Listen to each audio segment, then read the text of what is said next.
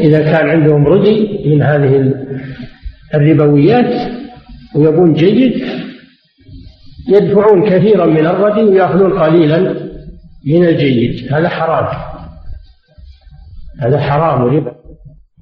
والطريق الصحيح ما أرشد إليه النبي صلى الله عليه وسلم. إنك تبيع الردي اللي عندك دراهم ثم إذا حصلت على الدراهم تأخذها وتشتري بها الجيد. نعم. فدل هذا الحديث على مسائل. المسألة الأولى استعمال ولي الأمر استعماله للعمال واستنابته للعمال في جباية الأموال التي تتعلق ببيت المال. التي تتعلق ببيت ببيت المال. لأنه ما يستطيع يباشر كل شيء. يوكل من العمال وذوي الكفاءات يختار من ذوي الكفاءات والأمانة من يقوم بهذه الأعمال. وهذا يدل على جواز التوكيل. توكيل واستنابة ولي الأمر للعمال. المسألة الثانية في الحديث دليل على أن ولي الأمر يتفقد تصرفات العمال. يصحح ما هو صحيح ويرد ما هو باطل لأن الرسول صلى الله عليه وسلم تفقد على هذا العامل. المسألة الثالثة وهي المقصودة من هذا البحث أنه لا يجوز بيع الردي من الربويات بجيد من جنسه ويكون الردي أكثر من الجيد. أنه لا يجوز هذا هذا ربا. فجودة النوع لا تبيح التفاضل. جودة النوع لا تبيح التفاضل بين الجنسين. المسألة الرابعة في الحديث دليل على ما ذكرنا أن من أفتى بتحريم شيء من المعاملات وهناك بديل صالح فإنه يرشد إليه ولا يترك الناس يحتارون في أمورهم نعم. وعن جابر بن عبد الله رضي الله عنهما قال نهى رسول الله صلى الله عليه وسلم عن بيع السبرة من التمر التي لا يعلم وكيلها بالكيل المسمى نعم. وعن جابر بن عبد الله رضي الله عنهما قال نهى رسول الله صلى الله عليه وسلم عن بيع الصبرة من التمر التي لا يعلم مكيلها بالكيل بالكيل المسمى من التمر رواه مسلم. نهى رسول الله صلى الله عليه وسلم عن بيع الصبرة من التمر. الصبرة الكومة. الصبرة هي الكومة التي لا يعلم كيلها. أن تباع بالتمر. يعني تباع بجنسها. بكيل معلوم أو وزن معلوم. فلا يجوز هذا. لأن هذه الصبرة مجهول ولا يكفي الخرص. مجهولة المقدار ولا يكفي الخرص. وهذا دليل على القاعدة التي يذكرها العلماء أن الجهل بالتساوي كالعلم بالتفاضل العلم بالتفاضل لا يجوز هذا بالإجماع. كذلك الجهل بالتساوي هذا مثل العلم بالتفاضل حرام. فلا يجوز بيع هذه هذه الأشياء بالخرص. والتخمين بل لا بد من الكيل أو الوزن والتساوي في الكيل والميزان. نعم. وعن معمر بن عبد الله وليس هذا خاصا بالتمر صبرة من الطعام من من من البر من الشعير من التمر. ما يجوز بيعها إلا إلا أن تكال أو توزن ويعلم المقدار فتباع بمثلها من غير زيادة. نعم. وعن معمر بن عبد الله رضي الله عنه قال إني كنت أسمع رسول الله صلى الله عليه وسلم يقول الطعام بالطعام مثلا بمثل وكان طعامنا يومئذ الشعير رواه مسلم. نعم هذا كما سبق أن النبي صلى الله عليه وسلم نهى عن بيع الطعام بالطعام. من هذه الأصناف؟ البر بالبر الشعير بالشعير التمر بالتمر كل هذه أطعمة فلا يباع بعضها ببعض متفاضلا فهو يوافق ما سبق. ولكنه هنا قال الطعام. هذا دليل لمن قال إن العلة في تحريم. العلة في تحريم الربا في هذه الأربعة هو الطعمية. هو الطعمية. قال وكان طعامنا يومئذ الشعير. لا شك الشعير يجري فيه الربا كما سبق في حديث عبادة. يجري فيه الربا لأن الرسول صلى الله عليه وسلم قال البر بالبر والشعير بالشعير. يجري فيه الربا فالشعير نوع من الطعام. نوع من الطعام. نعم. وعن وعن فضالة بن عبيد رضي الله عنه قال اشتريت يوم خيبر قلادة باثني عشر دينارا. نعم.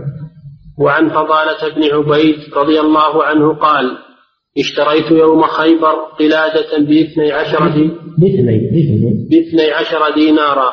نعم. فيها ذهب وصل ما يقاطع نعم. فيها ذهب وخرز. ففصلتها. فوجدت فيها أكثر من اثني عشر دينارا. فذكرت ذلك للنبي صلى الله عليه وسلم فقال لا تباع حتى تفصل. رواه مسلم. هذا حديث فضالة بن عبيد رضي الله عنه أنه اشترى قلادة. القلادة ما يلبس على العنق. معروف ما يلبس على العنق. تتزين به المرأة. فيها ذهب وخرز ذهب معروف والخرز أيضا معروف وهو القطع التي تنظم بالسلك بعضها إلى بعض. فتشكل سلسلة تشكل سلسلة من مواد الزينة. فيها ذهب وخرز باثني عشر دينارا. الدينار هو المثقال من الذهب. الدينار نقد نقد يستعمل في عهد النبي صلى الله عليه وسلم من الذهب ومقداره مثقال. قال ففصلتها يعني فصلت الخرز. واشتراها جملة الخرز والذهب. باثني عشر دينار. فلما فصلها استخرج الذهب على حدة والخرج على حدة وجد أن أن الذهب أكثر من من 12 دينار إذا حصل التفاضل ولا لا؟ حصل التفاضل بين الذهب أكثر من 12 دينار أي أكثر من 12 مثقالا فقال النبي صلى الله عليه وسلم لا تباع حتى تفصل لا تباع جميع ذهب وخرج وهو ما يدرى كم مقدار الذهب حتى تفصل فيباع الخرج على حدة ويباع الذهب على حدة بمثله. الخرج يباع بما بما شاء. ما يدخل فيه ربا. أما الذهب فلا يدخله ربا. فلا بد من التساوي لا تباع حتى تفصل. فهذا مثل حديث الصبرة تماما. الصبرة منع بيعها بجنسها للجهالة ولا لا؟ جهالة المقدار. كذلك القلادة منع بيعها لجهالة المقدار لأنها شيء جميع هي والفرس ولا يدرى كم مقدار الذهب فيها.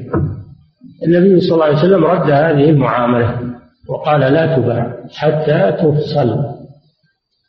فيباع الذهب بمثله في المقدار ويباع الخرز بما شاء لأنه لا يدخله الربا. نعم. وعن سمرة هذا الحديث فيه فوائد. أولا فيه سؤال أهل العلم. لأن لأن فضالة رضي الله عنه سأل النبي صلى الله عليه وسلم عما حصل له. خشية أن يقع في الحرام. ثانيا فيه أنه لا يجوز بيع الذهب إذا كان معه جنس آخر حتى يعلم مقدار الذهب فيباع بمثله من غير زيادة ويباع الخلط الآخر مستقلا. حتى يسلم الإنسان من الربا. نعم. وعن سمرة بن جندب أن النبي صلى الله عليه وسلم نهى عن بيع الحيوان نهى عن بيع الحيوان بالحيوان نسيئا. رواه الخمسة وصححه الترمذي وابن جارود. هذا حديث سمرة بن جندب رضي الله عنه. أن النبي صلى الله عليه وسلم نهى عن بيع الحيوان بالحيوان. الحيوان يشمل بهيمة الأنعام ويشمل غيرها من الحمر والخيل و كل كل الحيوانات. ظاهر الحديث لا يباع بعضها ببعض النسيئة يعني غائبا. لا يباع بعير ببعير غائب أو شاة بشاة غائبة مؤجلة أو بقرة ببقرة مؤجلة. هذا ظاهر الحديث. لا يباع نسيئة بل لا بد من التقابض. تبيع بعير ببعير لازم من التقابض تبيع بعير ب... تبيع شاة بشاة لازم من التقابض وهكذا. تبيع حمار بحمار أو فرس بفرس لازم من التقابض على ظاهر هذا الحديث ولكن بعده الحديث يعارضه. وهو نعم. يجهز كيف؟ الحديث اللي بعده مباشرة. نعم. وعن ابن عمر رضي الله عنهما قال سمعت رسول الله صلى الله عليه وسلم يقول إذا تبايعتم بالعينة لا, لا اللي بعده بعد. حديث عبد الله بن عمرو بن العاص. نعم. وعن وعن عبد الله بن عمرو بن العاص رضي الله عنه أن النبي صلى الله عليه وسلم أمره أن يجهز جيشا فنفذ فنفدت الإبل فأمره أن يأخذ على قلائس الصدقة. قال فكنت آخذ البعير بالبعيرين إلى إبل الصدقة رواه الحاكم والبيهقي ورجاله ثقات. هذا حديث عبد الله بن عمرو بن العاص. فيه أنه يجوز التفاضل بين الحيوانات وهذا لا إشكال فيه. وفيه أنه يجوز بيع الحيوان بالحيوان نسيا فيعارض حديث يعارض حديث سمرة بن جندب نهى عن بيع الحيوان بالحيوان نسيا. فما الجواب؟ أجابوا عن حديث سمرة بن جندب بأجوبة أولا أن قوله نسيئة راجع إلى الطرفين. لا يباع حيوان نسيئة بحيوان نسيء لأن هذا يكون بيع دين بدين. وهذا يوافق الحديث الآتي نهى عن بيع الكالي بالكالي يعني بيع الدين بالدين. فيحمل حديث سمرة على أن كلمة نسيئة راجعة للطرفين. أي لا يباع الحيوان بالحيوان وكل منهما نسيئة. وأما حديث عبد الله بن عمرو فهو يختلف. فيه الحيوان حيوان مقبوض في المجلس وحيوان مؤجل. فلا تعارض بين الحديثين. إذا إذا فسرناه بهذا التفسير. الجواب الثاني أن حديث عبد الله بن عمرو أصح من حديث سمرة بن جندب. لأن حديث سمرة بن جندب من رواية الحسن ابن آه، الحسن البصري عن سمرة. والحسن لم يسمع من سمرة. فيكون الحديث فيه انقطاع. يكون الحديث فيه انقطاع بين الحسن وبين سمرة. فلا يعارض حديث ابن عمر المتصل الصحيح فيقدم حديث عبد الله بن عمر. وقوله أمرني رسول الله صلى الله عليه وسلم هذا فيه كما سبق التوكيل. توكيل من ولي الأمر لمن يقوم عمل نيابة عنه. لأن تجهيز الجيوش هذا من اختصاص ولي الأمر أو من ينيبه أو من ينيبه. أمرني رسول الله صلى الله عليه وسلم أن يجهز جيشا. أن يجهز جيشا. الجيش معروف هو الغزاة الذين يغزون في سبيل الله. الجيش هو الجند الكثير أما السرية فهي القطعة من الجيش. السرية هي القطعة من الجيش. أن نجهز جيشا أي أن أعد لهم ما يحتاجون إليه. أن أعد لهم من بيت المال ما يحتاجون إليه من مراكب ومن أسلحة ومن آه، أطعمة ما يحتاجون إليه بالغزو فنفذت إبل الصدقة. إذ الإبل التي هي تبع بيت المال أعطى كل واحد بعير فنفذت ولم تغطي الجيش لأن الجيش كثير. فسأل النبي صلى الله عليه وسلم فأمره أن يستدين أن يستدين على إبل الصدقة المستقبلة. إبل الصدقة الموجودة الآن نفذت وفيه إبل صدقة مستقبلة. فأمره النبي صلى الله عليه وسلم أن يستدين من الناس على إبل الصدقة فيشتري البعير حاضرا بالبعيرين من إبل الصدقة إذا جاءت.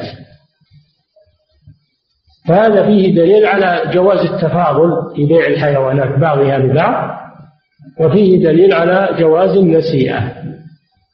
جواز النسيئة أن تبيع حيوان بحيوان إلى أجل.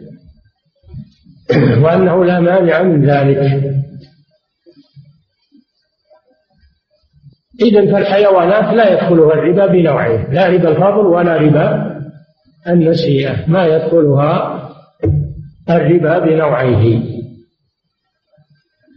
يجوز أن تبيع القطعة من الغنم بأقل منها إذا كان ما إذا كان الأقل أجود والقطعة من الإبل بأقل منها وهكذا. وأن تبيع الحيوان بالحيوان مؤجلا لا بأس بذلك. فالحيوانات لا يدخلها الربا نعم.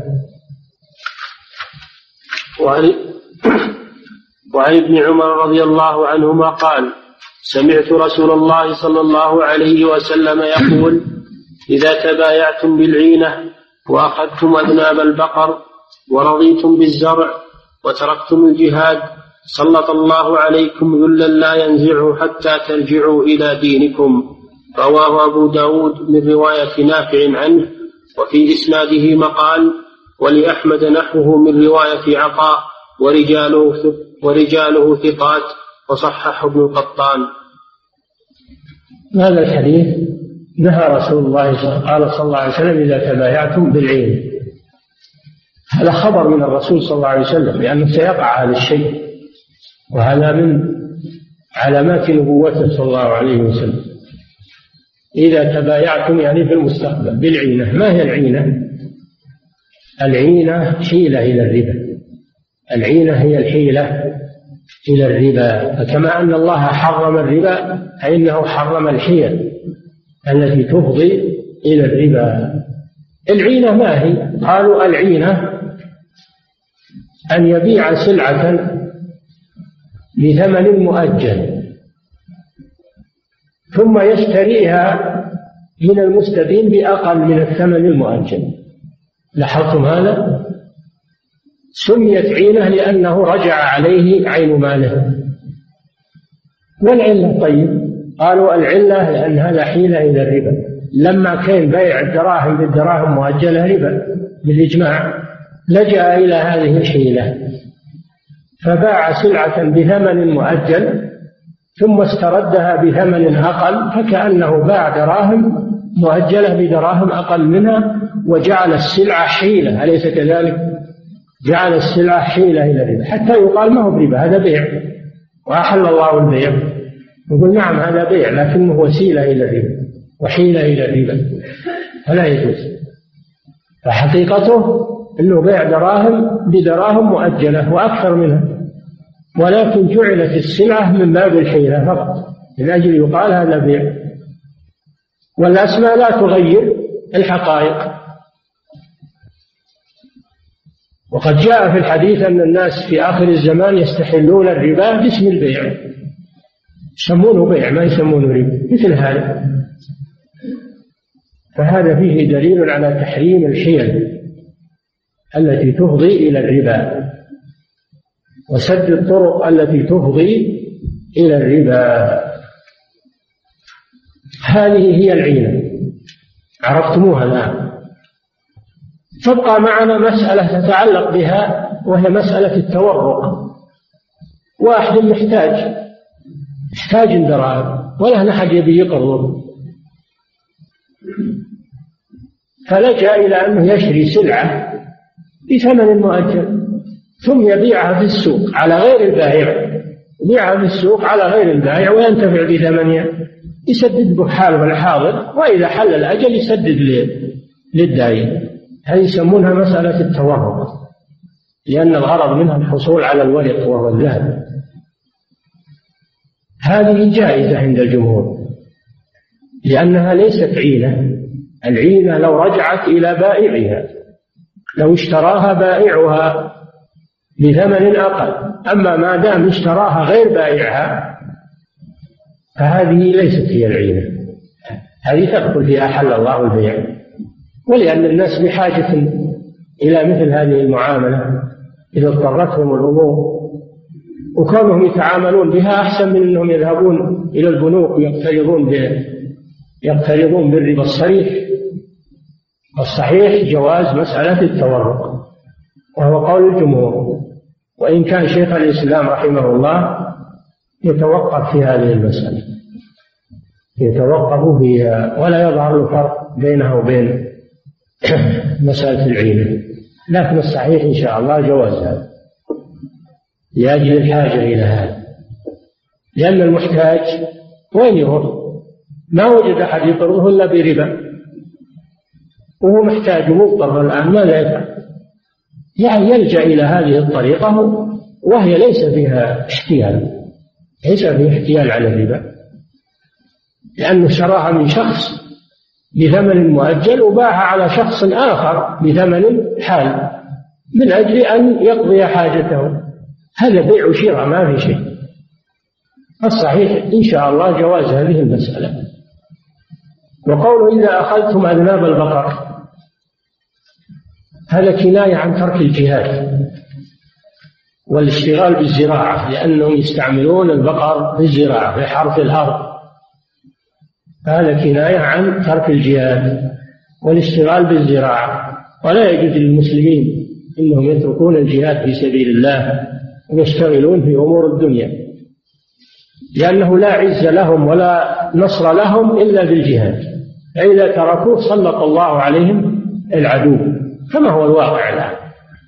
لما ترك المسلمون الجهاد أو تقاعدوا عنه تسلط عليهم الكافر استباح بلاده وصار يتحكم فيهم وصاروا أذلة. مكتوف الأيدي. مع أن عندهم الإمكانيات عندهم عندهم المادة والمعادن وعندهم الأرض الواسعة وعندهم عندهم المياه. لكن لما تركوا الجهاد سلط الله عليهم فلم تنفعهم هذه الإمكانيات. سلط الله عليكم ذلا يعني مهانة وجبنا لا ينزعه منكم يعني لا يرفعه حتى تراجعوا دينكم. يعني تراجعوا الجهاد في سبيل الله عز وجل. فلا عز للإسلام والمسلمين إلا بالجهاد في سبيل الله. فإذا تركوه تسلط عليهم العدو. هذا هو معنى الحديث والشاهد منه مسألة العينة لأنها فيها احتيال إلى الربا.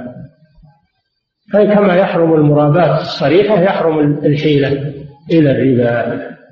ولا يسمى باسم البيع والأسماء لا تغير الحقائق. نعم. نعم. فضيلة الشيخ ما حكم صرف عشرة ريالات ورق بتسعة ريالات معدنية؟ نعم هذه مسألة وقعت وكثر السؤال عنها. هذا لا يجوز. هذا ربا لأن كله ريال سعودي كله ريال سعودي فهو جنس واحد. العملة السعودية جنس واحد والعملة الإنجليزية جنس جنس آخر. والعملة الأمريكية جنس آخر. فكل دولة عملتها جنس مستقل. الريال السعودي هذا جنس واحد سواء كان من الورق أو من المعدن. هو جنس واحد.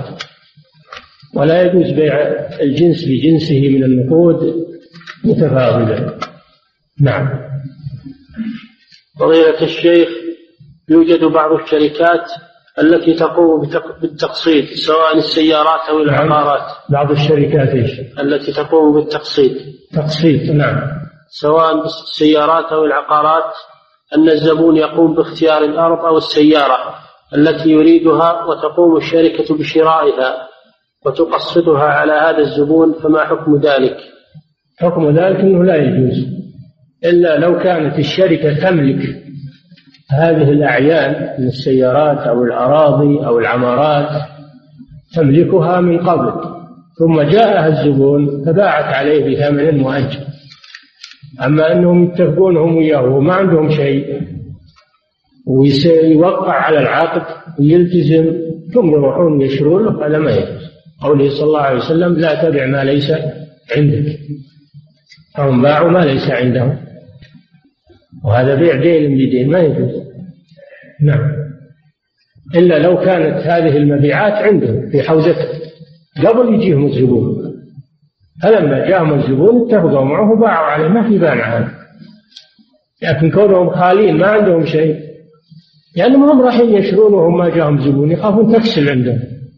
هم إذا جاءهم الزبون اتفقوا وياه وستفوه ووقع وكل شيء يعني انتهى. بعدين يوم ما يكتبون معه ورقه إلى جهة سلموا السيارة ويقيدونها عليهم ولا يروح معه مندوب ويشريها ويسلمه له يشريها عقب ما بعتوها عليه. ما يجوز هذا. أو يقولوا له راح أنت واختر اللي تبي عند الناس. ما هو عندهم اختر اللي تبي عند الناس ويتنبيع عليه. هذا ما يجوز. معه ما ليس عنده. نعم. فضيلة الشيخ هل يجوز تأجير الحلي من الذهب على النساء مثلا للتجمل بها فترة بمبلغ مالي حاضر؟ فاليوم مثلا هل يجوز؟ تأجير الحلي من الذهب على النساء مثلا؟ يجوز تأجير الذهب الحلي على النساء يجوز ما في مانع. التأجير يجوز ما في إنما الممنوع البيع إذا اتحد الجنس ما يجوز البيع إلا متساوي. نعم. فضيلة الشيخ أكمل السؤال. بمبلغ مالي حاضر فاليوم مثلا ب 200 ريال مع التأمين فهل هذا جائز؟ نعم جائز. تأجير جائز. إنما الكلام في البيع. بيع الذهب بالذهب أو النقود بالنقود هذا هو البيع أما التأجير هذا ما في بيع. نعم. فضيلة الشيخ انتشر في بعض الصحف الإعلان عن بيع بعض العملات القديمة بمبالغ خيالية. فمثلا ريال فضة سعودي مصنوع قبل أربعين سنة يباع بمبلغ خمسين ألف ريال الآن فهل هذا جائز أم أنه من باب الربا؟ هذا من التخول بمال الله الذي قال النبي صلى الله عليه وسلم التخوّر يأتي أقوام يتخوضون في مال الله بغير حق لهم النار يوم القيامة. هذا من التخوض بمال الله بغير حق. شراء هذه العملات القديمة بهذه الأقيام الباهرة هذا لا داعي له ولا ولا يجوز يعني الإسراف في المال. وش وش النتيجة؟ وش الثمرة من هذا؟ وإن كانت هذه النقود ذهب أو فضة فلا يجوز التفاضل فيها. لا يجوز التفاضل فيها. لازم التساوي. نعم. فضيلة الشيخ هل يجب قول لا قلابة حتى يتحقق خيار الغبن؟ الغبن ثابت حتى ولو ما قال لا خلاف الغبن إذا إذا صار في غبن فاحش هو ثابت لو ما لو ما اشترط. نعم. فضيلة الشيخ ما حكم بيع الذهب الذي فيه شيء من الفصوص وهي يسيرة يزين بها الحلي؟ ما يجوز. مثل القلادة لازم من فصلها ومعرفة مقدار الذهب اللي فيها فيباع بوزنه وتباع الفصوص بما شاء. نعم. فضيلة الشيخ هل يؤخذ من الحديث العبر بالجهل في الحكم حيث إن الرسول صلى الله عليه وسلم لم يأمر عامله برد المبيع وفسخ العقد بل أقره وأخبره بالحكم حتى لا يقع مرة أخرى بالربا؟ نعم أخذ منه بعض العلماء هذا أنه يعذر بالجهل لأن الرسول صلى الله عليه وسلم ما أمر برد الثمر وإبطال العقد ولكنه أرشده إلى الطريقة الصحيحة في المستقبل. نعم. فضيلة الشيخ ما حكم الحوالات؟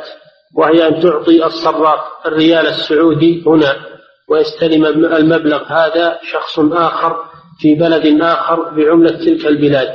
هذا صرف هذا صرف أما لو كان يرسل النقود وتسلم هناك بنفسها بدون صرف ما في مانع. حوالة ما أو إنسان لك عليه دين في بلد آخر وتحول عليه شخص ما يخالف حوالة ذي تسمى الحوالة. أما أنك تعطيه نقود هنا ويعطيك نقود بدلها في بلد آخر هذه مصارفة. فلا تجوز إلا يدا بيد المجلس؟ نعم. فضيلة الشيخ.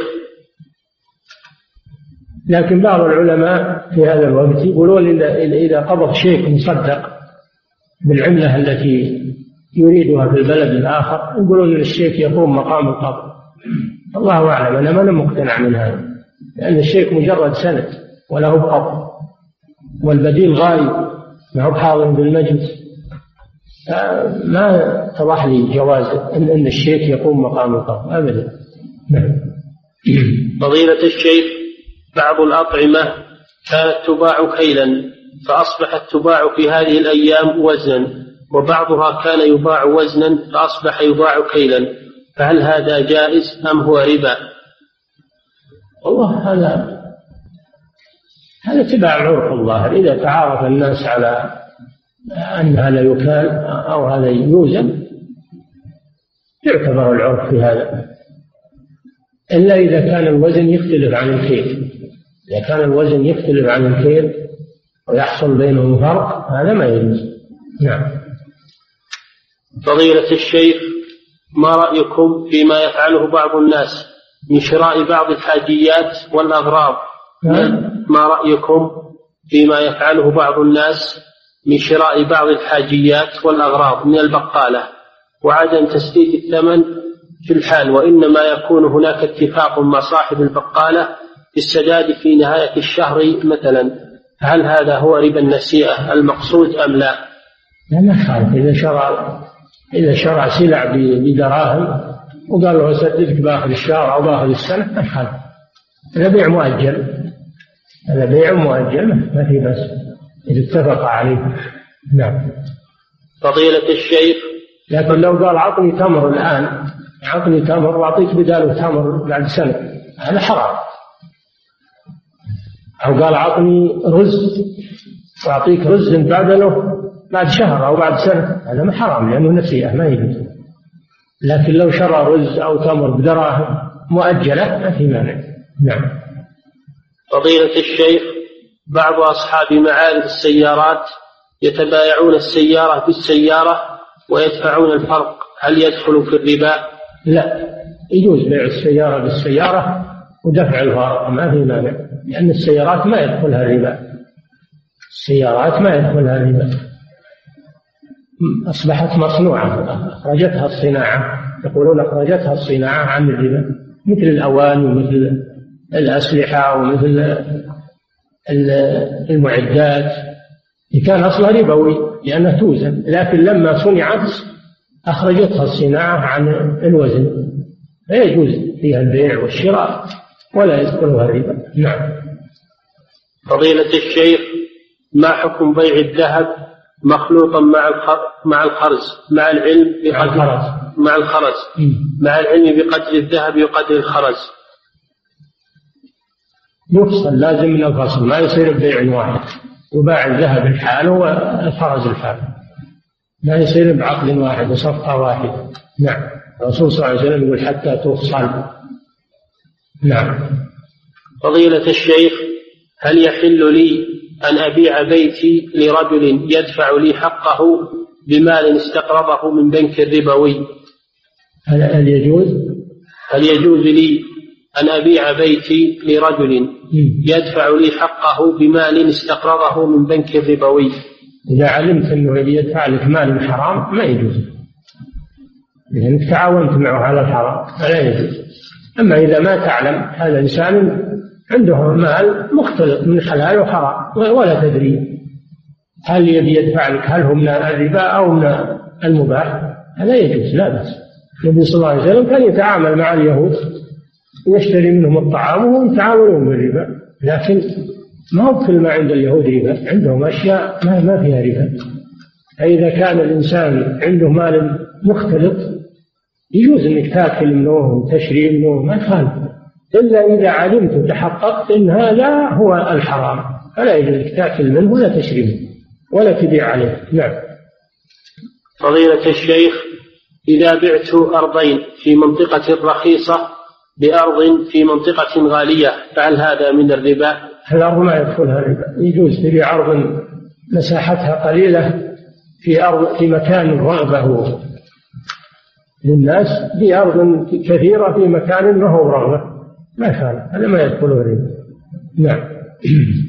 فضيلة الشيخ رجل يرى أن ربا الفضل جائز فيعمل به فيستدل بأدلة واهية ومردود عليها. فما قولكم بأنه كثر في هذا الزمن من أمثاله؟ ما في شك. هذه مقالة أظهرها بعض المغرضين الذين يدعون الفقه ويتحايلون على إباحة الربا وهو كلام باطل ومردود وقد تنبه العلماء له وردوا عليه وفندوه وردودهم موجودة والحمد لله. ومن أحسنها أو أوسعها رد الشيخ محمود التويجري رحمه الله على من أباح ربا الفضل. الشيخ عبد العزيز بن باز له رد على هذا الشخص وغيره. وأباح بعض علماء مصر وردوا عليه في المجامع الفقهية وفي غيره. فهم والحمد لله محاصرون وأقوالهم الحمد لله مهجورة ولا قيمة لها عند المسلمين. لأنها أقوال شاذة وأقوال باطلة. نعم. بل أصبحوا هم أصبحوا والحمد لله هم مبغضين عند الناس ولا قيمة لهم. وهذا من لطف الله سبحانه وتعالى. وأن الله يلقي الذلة والمهانة على من عصاه وخالف أمره. نعم. فضيلة الشيخ هل يجوز لمن عنده تمر رديء أن يبيعه بدراهم على من يريد أن يشتري منه تمرا جيد فيقبض منه الدراهم ثم يدفعه له ثم يدفعها له ليشتري منه تمرا جيدا. ما في بأس. إذا قبض الدراهم فله يشتري بها من صاحب المحل أو من غيره. الرسول صلى الله عليه وسلم ما قال خذ الدراهم وروح محل ثاني. المهم إنه يقبض الدراهم. فإذا قبضها يشتري بها من صاحب المحل أو من محل اخر ما في بس نعم. فضيلة الشيخ إذا باع شخص على شخص سيارة وكانت السيارة في المعرض والمعرض ليس للبائع ثم باعها المشتري على صاحب المعرض بعد تغيير مكانها فهل هذا جائز؟ ما يجوز بيع الأشياء إلا بعد قبضها وقبض الأشياء أن يحوزها المشتري إلى مكانه وإلى رحله فلا بد أنه يخرج السيارة ويذهب بها إلى مكانه الخاص به ولا يتركها في المكان الذي بيعت فيه سواء كان هذا المحل للبائع أو لغيره لازم أنه يخرجها ويبعدها عن هذا المحل ويبيعها محل ثاني. فرارا من الاحتيال والمواطأة. نعم. فضيلة الشيخ أرجو توضيح هذه العبارة. فإذا اختلفت هذه الأصناف فبيعوا كيف شئتم بالأمثلة. إذا كان يدا بيد. يعني إذا باع بر بشعير يبيع كيف شاء متساويا أو متفاضلا لكن بشرط التفاضل إذا باع تمر ببر باع تمر ببر يجوز هذا التفاضل تبيع عشرة آصع من التمر بعشرين صاع من البر أو العكس. يجوز التفاضل لكن بشرط تفاضل في المجلس. نعم. فإذا اتحد الجنس حرم شيئان النسيئة والفضل إذا اختلف الجنس حرم شيء وجاز شيء. حرم النساء وجاز التفاضل. هذه قاعدة. نعم. فضيلة الشيخ على القول الراجح في العلة في جريان الربا فهل يدخل الربا في الفواكه؟ لا. الفواكه ما يدخلها الربا لأنها ليست مطعومة يعني ليست طعاما ولا تدخر وإنما هي شيء كالتفكر فقط. ولا يقتاتها الناس. هي قوت نعم. فضيلة الشيخ. يجوز انك تبيع خمس كيلو من التفاح من الجيد بسبع كيلو من المتوسط مثلا. ما في بأس. ما يدخل الربا هذا نعم. فضيلة الشيخ من وقع في بيع الريالات الورقية بالريالات المعدنية بناء بناء على قول بعض أهل العلم في جوازها ما إلا, إلا على قول من ذهب أن العلة الوزن الوزن فلا تبيع خمس كيلو تفاح بأكثر منها العلة الوزن. أما لكن هذا القول مرفوض والصحيح أنه ما هو بالعلة الوزن. العلة الطعمية أو الاقتيات والادخار نعم. نعم. فضيلة الشيخ من وقع في بيع الريالات الورقية بالريالات المعدنية بناء على قول بعض أهل العلم في جوازها ماذا عليه أن يعمل الآن؟ اللي راح راح وبنى على قول من أفتى بهذا لكن في المستقبل يترك يترك العملية هذه يغنيها الله عنها. نعم. فضيلة الشيخ الحديث سمرة في بيع الحيوان بالحيوان إنما هو مخصوص بالسلم في الحيوان؟ لا. ما هو مخصوص بالسلم هذا في البيع. هذا في البيع. ما هو في السلم؟ السلم شيء وهو البيع شيء. نعم. فضيلة الشيخ هل يجوز شراء السلع بالشيك أم لا بد من دفع الدراهم وتسليمها؟ نعم. هل يجوز شراء السلع بالشيك أم لا بد من دفع؟ يجوز. يجوز إنك تشتري سلع وتعطي صاحبها شيء تحوله على رصيدك في البنك. إيش المانع؟ هذه بس. ما يدخله الربا إذا شريت سلع بدراهم شريت رز ولا شاهي ولا سكر ولا صابون بدراهم وانت ما معك دراهم. لك رصيد في البنك تعطيه شيئا على البنك ما في معنى. نعم. فضيلة الشيخ ما حكم بيع الكيلو من لحم البعير بالكيلوين من لحم الغنم؟ لا اللحم يدخله الربا لأنه مطعوم لأنه مطعوم ومقتات لا يجوز يدخله الربا. ما يجوز بيع بعضه ببعض متفاضلا. نعم. فضيلة الشيخ هل الأفضل أن يكتب الإنسان في رسالاته؟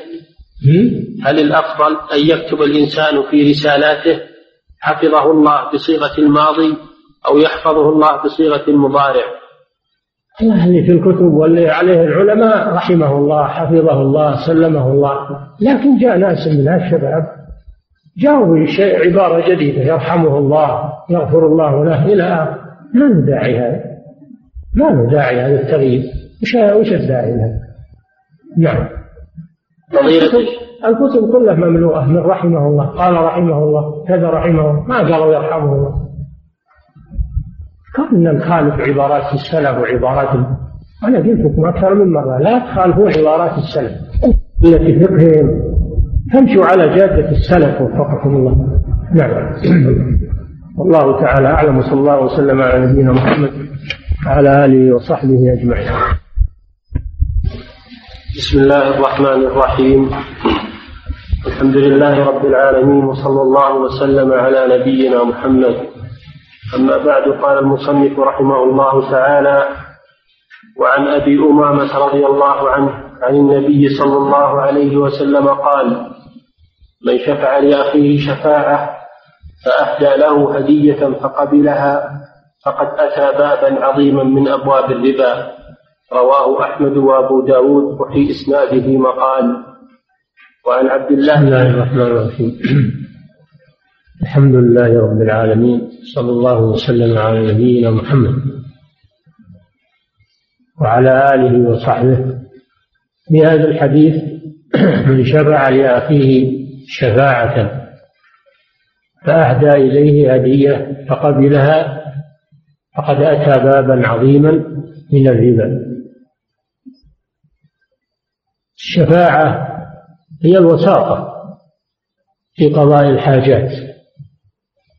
الشفاعة هي الوساطة في قضاء الحاجات. سميت شفاعة من الشفع وهو ضد الفرد أو الوتر لأن صاحب الحاجة كان منفردا في طلبها فإذا انضم إليه آخر صيره شفعا بدل أن كان فردا.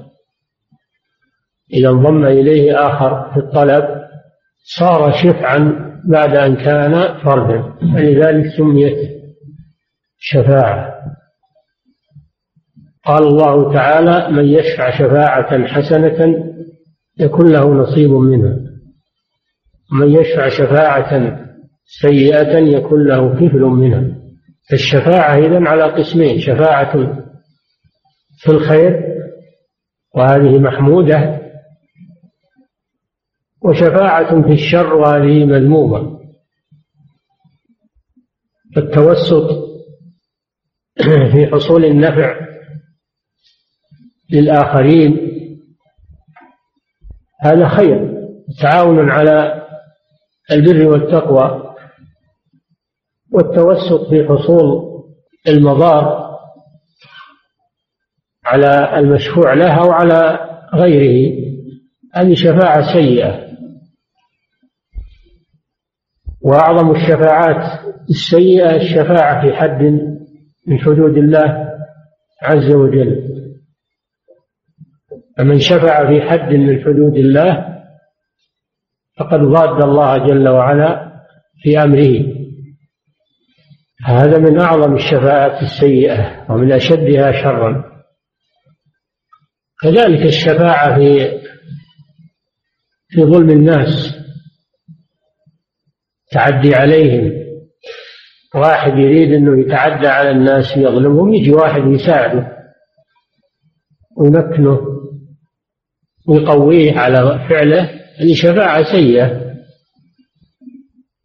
قد ذكروا أن الشفاعة على ثلاثة أقسام. شفاعة في أمر واجب كدفع الظلم وإنقاذ المسلم من مهلكة. هذه واجبة شفاعة واجبة. النوع الثاني شفاعة محرمة وهي الشفاعة في ظلم الناس وأخذ حقوقهم التعدي عليهم. كالشفاعة عند الموظفين والمسؤولين في أخذ حقوق الناس وإعطائها لمن لا يستحقها. هذه شفاعة محرمة شفاعة سيئة لأنها إعانة على ظلم. الشفاعة في تقديم من لا يستحق التقديم وتأخير من يستحق التقديم هذه شفاعة سيئة لأنها فيها ظلم للناس. تقدم عدة أشخاص في, وظي... في طلب وظيفة في طلب أمر من الأمور فيقدم بعضهم ويرفض الآخرون بغير حق. هذا من أعان عليه وشفع فيه فهو ظالم. وهذه شفاعة محرمة. الشفاعة عند القاضي ليحكم بغير الحق يظلم الخصم يظلم أحد الخصوم للآخر فهذه هذه شفاعة محرمة. والنوع الثالث شفاعة في شيء مباح. ما هو بواجب ولا محرم شيء مباح. إنسان قال لك توسط لي عند فلان يقرضني مال. أنا محتاج اشفع لي عند التاجر يقرضني. اشفع لي عنده يبيع علي مؤجل يقسط علي كذا وكذا. هذه شفاعة مباحة. فأخذ أخذ المال على الشفاعة المحرمة أو الشفاعة الواجبة هذا محرم. وأما أخذ المال على الشفاعة المباحة فهذا مباح. أخذ المال على الشفاعة المباحة هذا مباح. ولكن الأفضل تركه. الأفضل ترك الأخذ. واحتساب الأجر عند الله سبحانه وتعالى. فإن أخذها جاز لكن الأفضل أن لا يأخذ وأن يحتسب الأجر عند الله سبحانه وتعالى. هذا هو التفصيل في أخذ الهدية أو أخذ المال على الشفاعة؟ أنها تارة يكون محرما وتارة يكون مباحا والأفضل تركه. وسمي سماه النبي صلى الله عليه وسلم ربا. قد أتى بابا عظيما من الربا يعني إذا كانت الشفاعة على محرم أو الشفاعة في أداء واجب فأخذ هذا باب عظيم من الربا. سماه ربا لأنه كسب محرم. لأنه كسب محرم. وكل كسب محرم فإنه يسمى ربا. وإن كان المشهور أن الربا هو الزيادة في بعض الأموال هذا هو المشهور لكن قد يطلق الربا على كل كسب محرم ومنه أخذ العوض على الشفاعة. إذا كانت في في أداء واجب أو في فعل محرم فهي نوع من الربا أي من الكسب الحرام. هذا وجه إدخال هذا الحديث في باب الربا. نعم. وعن عبد الله بن عمرو بن العاص رضي الله عنهما قال لعن رسول الله صلى الله عليه وسلم الراشي والمرتشي رواه أبو داود والترمذي وصححه. وهذا الحديث أيضا في نوع آخر من أنواع الكسب المحرم وهو الرشوة. وقوله صلى الله عليه وسلم لعن الله الراشية اللعن هو الطرد والإبعاد عن رحمة الله عز وجل. الطرد والإبعاد عن رحمة الله عز وجل. واللعن لا يكون إلا على على كبيرة من كبائر الذنوب. وكل ذنب ختم بلعنة فإنه كبيرة من كبائر الذنوب. ويجوز لعن أصحاب الكبائر على سبيل العموم. لعن لعنة الله على الظالمين لعنة الله على الكاذبين. لعن الله شارب الخمر. لعن الله آكل الربا. لعن الله الراشي والمرتشي. لأن هذه كبائر. فيجوز لعن أصحاب الكبائر على سبيل العموم. أما لعن المعين لعن المعين من أصحاب الكبائر فهذا في خلاف بين أهل العلم. أما لعن العموم من أصحاب الكبائر فهذا وردت فيه أنواع كثيرة من اللعن على جرائم تبلغ إلى حول الأربعين أربعين جريمة. ذكر طرفا منها الحافظ ابن القيم في الجواب الكافي لعن الله الراشية. الراشي هو الذي يدفع الرشوة. والرشوة هي المال الذي يعطى للموظف أو المسؤول من أجل إنجاز المعاملة أو الحكم في القضية إذا كانت عند القاضي. الحكم في القضية التي عند القاضي. هذه هي الرشوة. التي لعن النبي صلى الله عليه وسلم من فعلها ولعن من أخذها. المرتشي يعني آخذ الرشوة والراشي هو الذي يدفع الرشوة والرشوة هي المال الذي يدفع للمسؤول أو الموظف أو القاضي لإنجاز الأعمال التي عنده للناس أو لتقديم بعض الناس على بعض. تقديم غير المستحقين ودفع المستحقين من أجل الرشوة. والرشوة جريمة عظيمة تفسد المجتمع وتفسد المعاملات وتفسد القضايا وتنزع الثقة بالمسؤولين وتعطل الحقوق تعطل الحقوق وتعين الظلمة على ظلمهم. وتعين الظلمة على ظلمهم وتضر أصحاب الحقوق فيمنعون من حقوقهم بسبب الرشوة فما دخلت الرشوة في مجتمع إلا أفسدته ولذلك لعن النبي صلى الله عليه وسلم عليه لشدة آثارها القبيحة على المجتمع.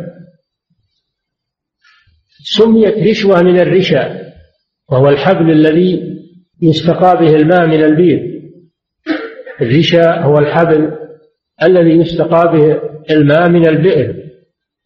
والمال الذي يدفع للمسؤول يشبه الحبل الذي يستقى به من البئر لأنه الاستخراج لاستخراج طمع من المطامع من عند المسؤول فهي مثل الرشاء لذلك سميت سميت رشوة.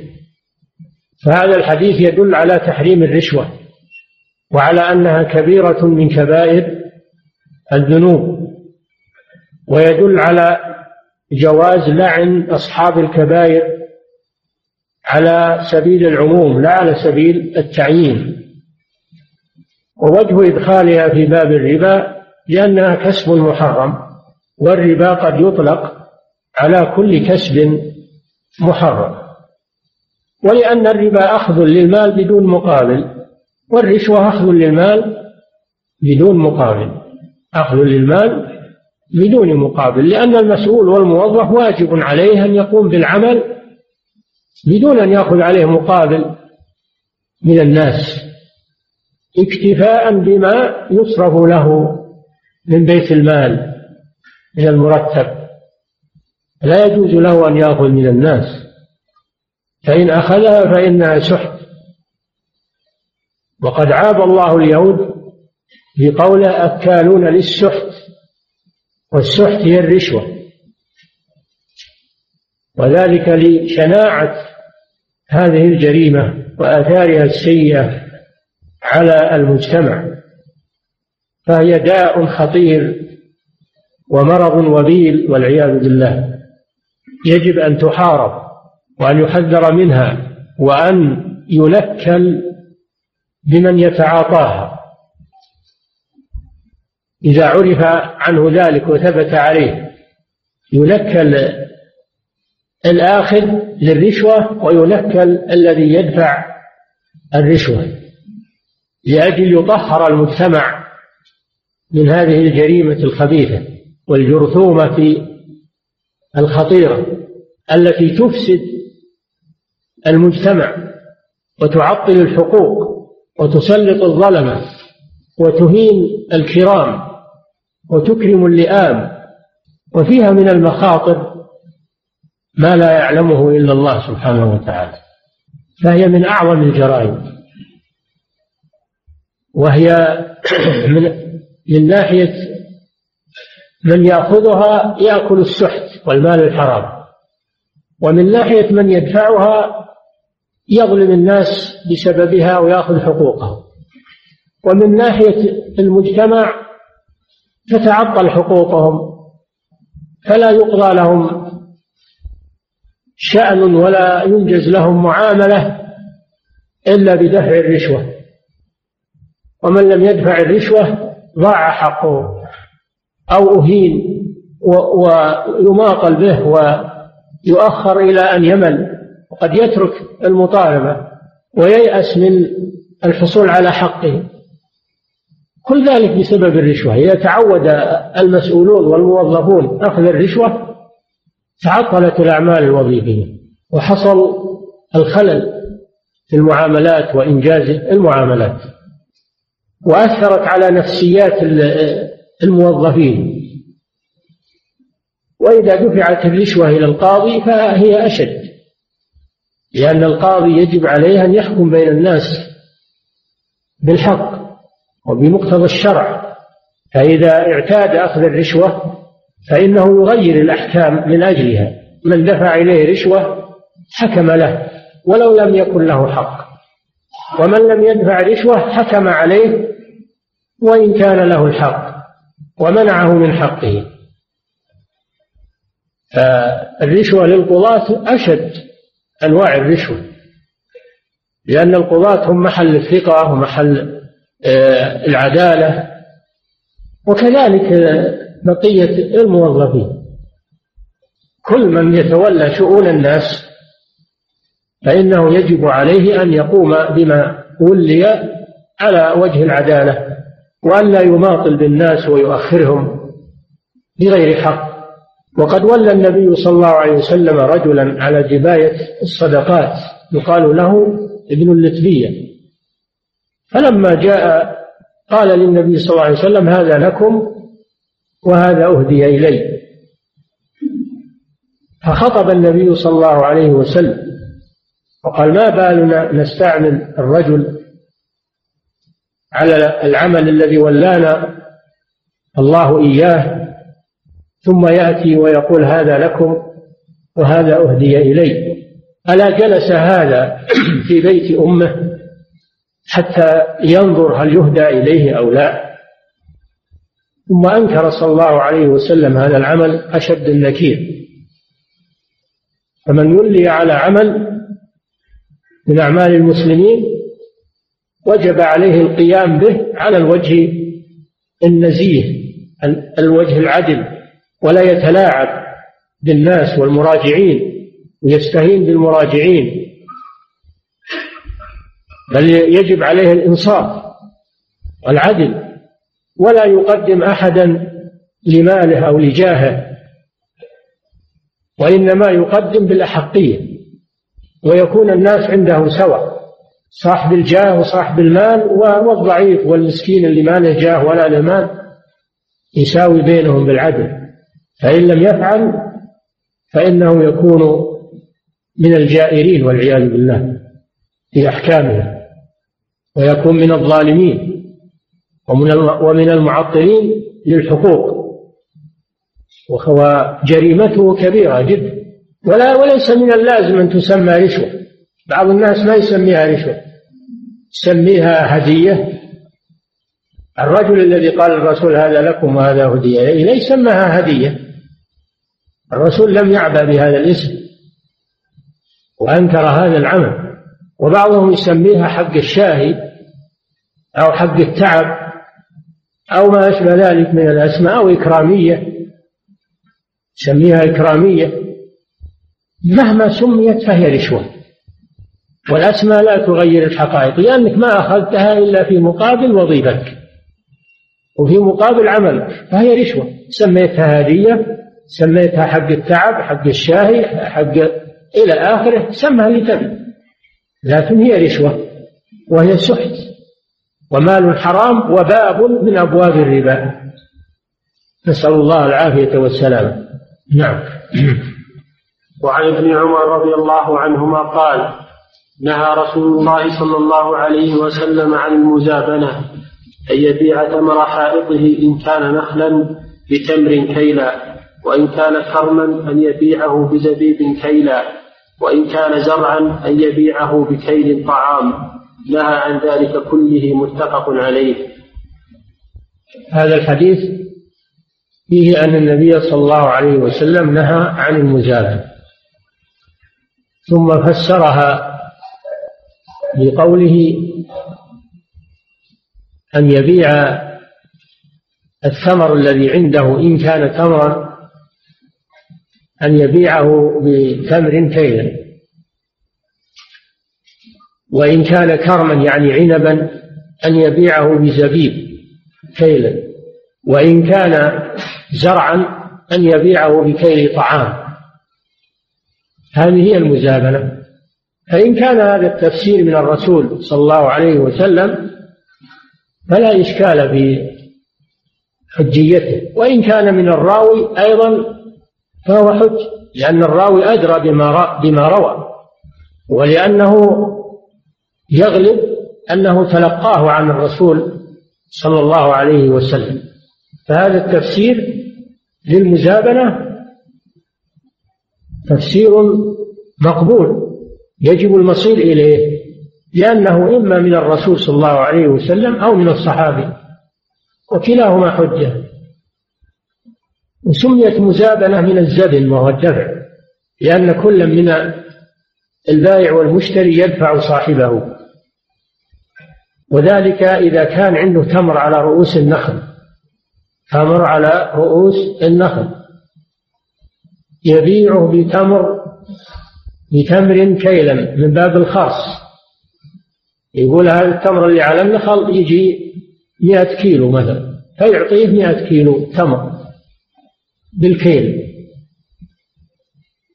هذا لا يجوز لأنه سبق لنا أن الطعام بالطعام أن التمر بالتمر البر بالبر والشعير بالشعير وأنه يجب فيه المماثلة والمساواة. مثلا بمثل وزنا بوزن كيلا بكيل يجب فيه المساواة. وهنا لا تعلم المساواة. الخرص لا يكفي. والجهل بالتساوي كالعلم بالتفاضل. كلاهما لا يجوز. هذا وجه المنع. لأن في هذا جهالة للتساوي. بيع التمر بالتمر مع الجهل بالتساوي. فهذا ربا. حتى يعلم مقدار كل منهما. فيباع بمثله من غير زيادة. هذا في التمر العنب كذلك عنده عنب على رؤوس الشجر. عنب رطب على رؤوس الشجر. يبيعه بزبيب وهو الجاف من العنب بزبيب كيلا. يخرص ما على الشجر يعطيه مقابله من الزبيب الجاف. هذا حرام. لعدم التساوي لأن الخرص لا يكفي. لا بد من الكيل في الطرفين. وزنا بوزن مثلا بمثل. لا بد من كيلا بكيل لا بد من التساوي. والخرص لا يعلم فيه التساوي. فيكون يدخل في الربا. كذلك إذا كان عنده زرع لم يحصد. وقد اشتد الحب اشتد حبه صلح للبيع. فإذا باعه بطعام كيلا من باب الخرص فهذا أيضا لا يجوز لأنه ربا لأنه لا يعلم التساوي والخرص لا يكفي. هذا وجه المنع من هذه الأمور أن أنه يجهل فيها التساوي. والجهل بالتساوي كالعلم بالتفاضل كلاهما لا يجوز. نعم. وعن سعد بن أبي وقاص رضي الله عنه قال سمعت رسول الله صلى الله عليه وسلم يسأل عن اشتراء الرطب بالتمر فقال أينقص الرطب إذا يبس؟ قالوا نعم فنهى عن ذلك. رواه الخمسة وصححه ابن المديني والترمذي وابن حبان والحاكم. هذا حديث سعد بن أبي وقاص رضي الله عنه. أن النبي صلى الله عليه وسلم سئل عن بيع الرطب. الرطب بالتمر. الرطب مراد به الذي لم يجف. الرطب تمر الذي التمر الذي لم يجف. لم يجف. بالتمر وهو اليابس. يعني بيع الرطب من التمر باليابس من التمر. هذا بيع رطب بيابس تمر بتمر لكن طرف رطب وطرف يابس.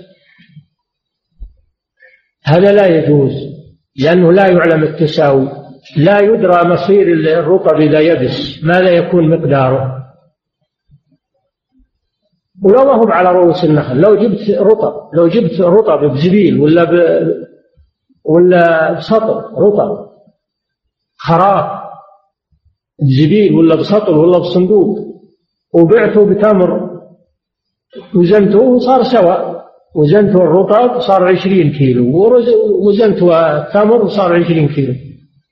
قلت تساوى. نقول لا ما تساوى. هذا رطب وهذا يابس. ولا تدرون إذا جف هذا الرطب ما لا يكون مقداره. ما يضمن. والجهل بالتساوي كالعلم بالتفاضل. ولذلك النبي صلى الله عليه وسلم قرر هذا فقال أينقص الرطب إذا جف؟ قالوا نعم. قال فلا إذا. لماذا سأل الرسول؟ هل الرسول يجهل أو أن الناس يجهلون أن الرطب ينقص إذا جف؟ لا. سؤاله ما هو من باب الاستفهام وإنما من باب التقرير. ليبين العلة التي من أجلها حرم هذا. وهي أن الرطب ينقص إذا جف. فلا يعلم التساوي والجهل بالتساوي كالعلم بالتفاضل. فهذا الحديث يدل على منع بيع الرطب من الربويات باليابس. من جهل بالتساوي. ودل على ربط الحكم بعلته. لأن الرسول صلى الله عليه وسلم قال أينقص الرطب إلى جف. هذه العلة. العلة أنه ينقص الرطب إلى جف. فهذا من باب ربط الحكم بعلته. فإذا قلت هذا الشيء لا يجوز فإنك تبين ما هي العلة. من أجل أن يقتنع السامع ويطمئن قلبه ولا يبقى مترددا لماذا ولماذا. هذا إذا أمكن. نعم. وعن ابن عمر رضي الله عنه أن النبي صلى الله عليه وسلم نهى عن بيع عن بيع الكالي بالكاله يعني الدين بالدين رواه إسحاق والبزار بإسناد ضعيف.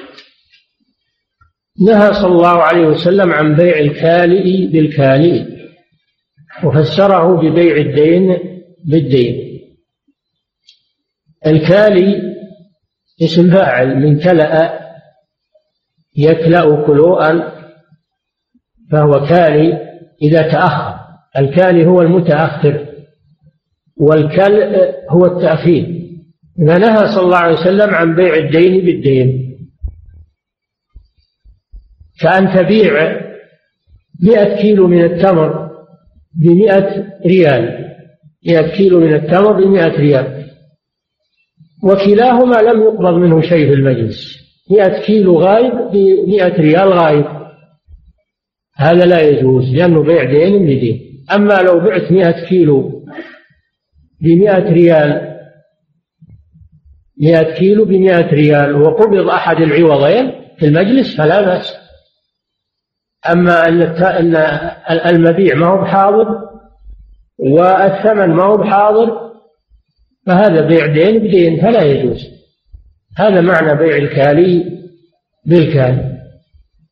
تبيع عليه سيارة صفتها كذا وكذا صفتها كذا وكذا مضبوطة بالوصف بخمسين ألف ريال مؤجلة. وثم تفرقون ما ما سلمة السيارة ولا سلمة القيمة. هذا بيع دين بدين لا يجوز. لازم من تسليم أحد العوضين في المجلس إلا إذا كانت السيارة معينة. السيارة الفلانية معينة. هذه في حكم المقبوض في المجلس لا مانع. لكن سيارة ما هي معينة ولكن مربوطة بالوصف فقط وتباع بثمن مؤجل بدون أنه يقبض في المجلس أحد العوضين هذا بيع الدين بالدين. وهذا بيع الكالي بالكالي الذي نهى عنه الرسول صلى الله عليه وسلم. أما بيع الدين بالدين من باب المقاصة انتبهوا. بيع الدين بالدين من باب المقاصة. أنت عندك له عندك له طعام مثلا مئة كيلو من التمر. وهو عنده لك مثلا مئتين ريال. دين دين بذمته لك قرض مثلا. عنده لك قرض أقرضته 200 ريال. وهو يطلب منك 100 كيلو من التمر. كل واحد ذمته مشغولة للآخر. هذه مشغولة بتمر وهذه مشغولة بنقود قلت له تعال خلنا نوازن بين الدينين ونخلص. نجعل الدراهم اللي عند عند الدراهم اللي عندي لك أنا بالتمر الذي عندك لي ونقابل نجعل الدراهم ثمن للتمر. وهذا من باب المقاصة. هذا جائز. هذا جائز لا بأس به. المقاصة وهي أن يكون لكل واحد على الآخر دين فيتحاسبان ويتقاصان. هذا لا بأس. لأن لأن ما في الذمة مقبول. ما هو مثل الدين. ما في الذمة في حكم المقبول. فكل في حكم إنه قبض لأن ما في ذمته فهو متمكن منه فهو في حكم المقبوض وهذا يسمونه بالمقاصة لا بأس بذلك وليس هو من باب بيع الدين بالدين. وهذا يسمونه بيع ساقط بساقط. ساقط بساقط. أما بيع الواجب بالواجب فكما مثلنا يبيع مئة كيلو من التمر مؤجلة بمئتي ريال مؤجلة. ويتفرقون ما قبض أحد منهم شيء. هذا بيع واجب بواجب دين واجب بدين واجب هذا لا يجوز. وهذا معنى قوله صلى الله عليه وسلم نهيه صلى الله عليه وسلم عن بيع الكالي بالكالي أي بيع الدين بالدين. نعم. باب الرخصة في العرايا. باب باب الرخصة في العرايا. سبق لنا أنه لا يجوز بيع التمر بالتمر إلا بشرطين. الشرط الأول التساوي في المقدار. الشرط الثاني التقابض في المجلس. فلا يجوز أن يباع التمر بالتمر مؤجلا. ولا يجوز أن يباع التمر بالتمر متفاضلا. كما سبق في حديث التمر الجمع بالتمر الجنيب الذي مر بنا لا يجوز التفاضل مع اتحاد الجنس. إذا اتحد الجنس حرم شيئان التفاضل والنسيئة. هذا معلوم في بيع التمر بالتمر. اتحاد الجنس فلا بد من التساوي في المقدار ولا بد من التقابض في المجلس. يستثنى من هذا قضية العرايا من باب الرخصة الرخصة في اللغة السهولة. والمكان الرخص هو اللين. وأما في اصطلاح الأصوليين فالرخصة هي استباحة المحظور مع قيام سبب الحظر لمعارض راجح. استباحة المحظور مع قيام سبب الحظر لمعارض راجح مثل أكل الميتة. الميتة حرام. لكن المضطر يباح له أكلها. مع أنها ميتة. فسبب الحظر قائم موجود وهو أنها ميتة. لكن المعارض الراجح وهي الضرورة والإبقاء على الحياة أباح الأكل منها. فصارت مباحة للمضطر هذا من باب الرخصة. لا من باب العزيمة من باب الرخصة. وهي الرخصة إنما تكون عند الحاجة أو عند الضرورة فقط. وتقدر بقدرها فلا يزاد عليها. العرايا رخصة وهي بيع التمر على رؤوس النخل بالرطب بخرصها من الرطب الجاف. هذا سبق لنا إنه لا يجوز وهو المزابنة المحرمة. هذا مر علينا في الحديث قريبا نهى عن المزابنة وهي أن يبيع التمر على رؤوس على رؤوس النخل بالتمر كيلا. أن يبيع الرطب على رؤوس النخل بالتمر كيلا. هذه مزابنة حرام. استثني منها العرايا؟ وهي بيع رطب على رؤوس النخل بتمر كيلا. هذا مستثنى رخصة. لهذه الأحاديث أن النبي صلى الله عليه وسلم نهى عن المزابنة ورخص في العراية. والعرية في الأصل هبة المنافع. العرية في الأصل هبة المنافع مع بقاء العين. تعطي واحد كتاب يقرأ فيه. ويرده عليك هذه عرية إلا لا هبة المنفعة فقط. تعطيه سيارة يحمل عليها ولا يركب ولا يسافر عليها ثم يردها عليك. هذه تسمى عرية هبة المنفعة فقط. مع بقاء ملكية العين لصاحبها. هذه عرية هذه العرية في الأصل هبة المنفعة مع بقاء العين وردها إلى صاحبها. أما المراد بالعرية هنا المراد بها بيع الرطب على رؤوس النخل بخرصه من التمر بخرصه من التمر. هذا مزابنة لكنه مرخص فيه للحاجة.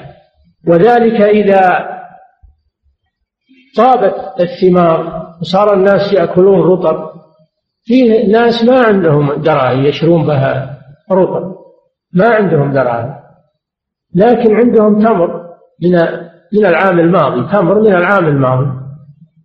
الرسول صلى الله عليه وسلم رخص لهم أن يشتروا الرطب على رؤوس النخل بالتمر بخرصها من التمر لأجل الحاجة لأجل دفع الحاجة.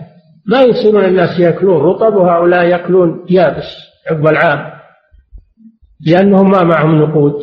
فالرسول رخص لهم لأجل حاجتهم إلى التفكه مع الناس.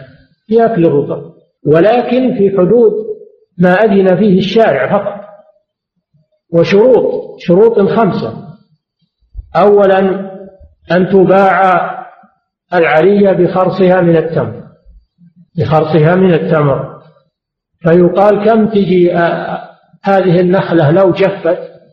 قال خمسين كيلو. يقول تعال هذه خمسين كيلو يابس أعطيك إياها الآن. ثمنا لها. أن تباع بخرصها من التمر هذا واحد. الثاني أن يكون ذلك في حدود خمسة أوسق فما دون لأنه جاء في الحديث أنه رخص في العرايا بخمسة أوسق أو أربعة أوسق شك من الراوي. فلا, فلا يزيد تزيد العرية عن خمسة أوسق والوسق كم هو؟ الوسق الواحد ستون صاعا. الصاع النبوي. مجموع الخمسة يكون إذن ثلاثمائة صاع بالصاع النبوي. أن تكون في حدود خمسة أوسق فأقل ولا تزيد على ذلك. لأن حاجة غالب حاجة الناس لأكل الرطب ما يزيد عن ثلاثمائة صاع. وقت وقت المدير ما يزيد عن ثلاثمائة صاع في الغالب. فقدرت بقدرها. الشرط الثالث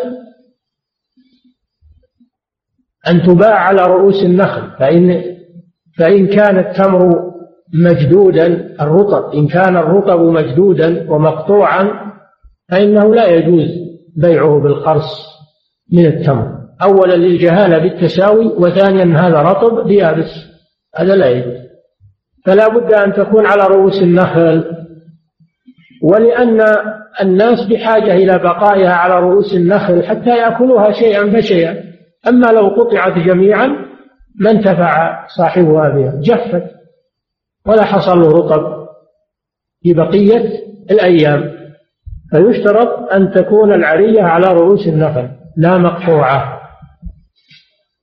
هذه كم؟ ثلاثة شروط. الشرط الرابع أن يكون للمشتري حاجة إلى الرطب. حاجة إلى الرطب. إن كان المشتري ما هو محتاج إلى الرطب هي ما تجوز لأنها إنما رخص فيها لأجل الحاجة فقط. الشرط الخامس أن لا يكون معه غير التمر. ما معه ثمن غير التمر ما عنده طعام آخر ما عنده بر ما عنده دراهم ما عنده أي مال آخر غير هالتمر اللي عنده عقب العام سمى الحويل باقي عقب العام ما عنده غيره. فإن كان عنده ثمن آخر فإنها لا, لا تجوز العارية في حقه. يشتري بغير التمر. يشتري بالدراهم يشتري بالبر يشتري بالشعير أو بغير ذلك من الأموال. هذه الشروط الخمسة. إذا إذا اختل شرط منها لم تجوز العارية.